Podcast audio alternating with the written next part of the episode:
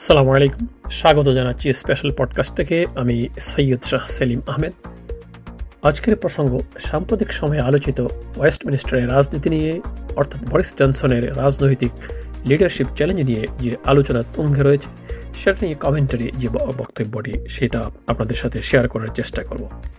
আপনাদের সকলেরই জানা আছে, কোভিড নিয়ম ভঙ্গের অভিযোগে পার্লামেন্ট ও জাতিকে বারবার মিথ্যা তথ্য দেওয়ার জন্য বরিস জনসনের উপর বিরোধী দল এবং কনজারভেটিভ দলের ভেতর থেকে ক্রমেই চাপ বৃদ্ধি পাচ্ছে।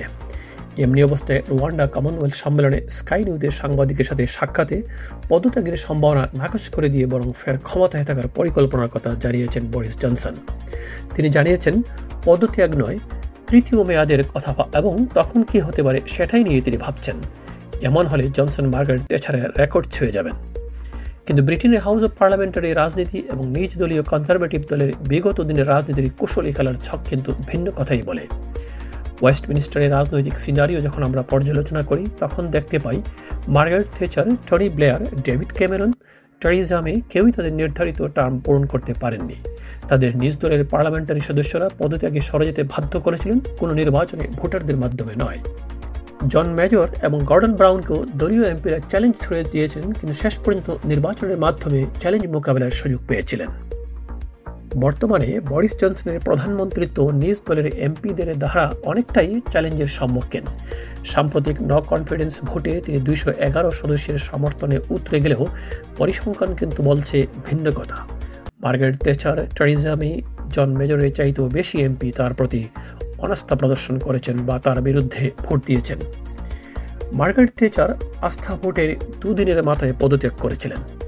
ট্রারিজামি অনাস্থা ভোটে জয়ী হয়ে ছয় মাসের মাথায় চলে যেতে বাধ্য হয়েছিলেন। কেবল জন মেজর আস্থা ভোটের কয়েক বছরের মধ্যেই নির্বাচনের মাধ্যমে চ্যালেঞ্জের সুযোগ পেয়েছিলেন। অর্থাৎ এবারে আমরা দেখছি বরিস জনসনের বিরুদ্ধে টেরিজামের চেয়ে অধিক এমপি ভোট দিয়েছেন। সাম্প্রতিক বাই ইলেকশনে কনজারভেটিভ দলের ভরাডুবিতে জনসনের লিডারশিপ দলের ভেতরে এবং ফের প্রশ্নের উদ্রেক করেছে। দলের ভেতর এবং বাইরে থেকে এখন প্রচণ্ড চাপ, তবে সিনিয়র কনজারভেটিভ নেতৃত্ব এখনই জনসনের প্রিমিয়ারশিপ থেচার কিংবা ট্রেজা মেয়ের ন্যায় শেষ করতে চাচ্ছেন না। এদিকে ইউক্রেন ইস্যুতে ক্রমবর্ধমান বিদ্যুৎ, জ্বালানি, পেট্রোল, খাদ্যের মূল্য বৃদ্ধিতে ব্রিটিশ জনগণ অতিষ্ঠ। এমনি অবস্থায় জনসনের প্রিমিয়ারশিপ তার পূর্বসূরিদের নিয়ে নির্বাচনের আগেই শেষ হয়ে যায় কিনা, নাকি আগামী নির্বাচন পর্যন্ত টেনে নেওয়ার সুযোগ দেওয়া হয়, সেটাই এখন বড় প্রশ্ন।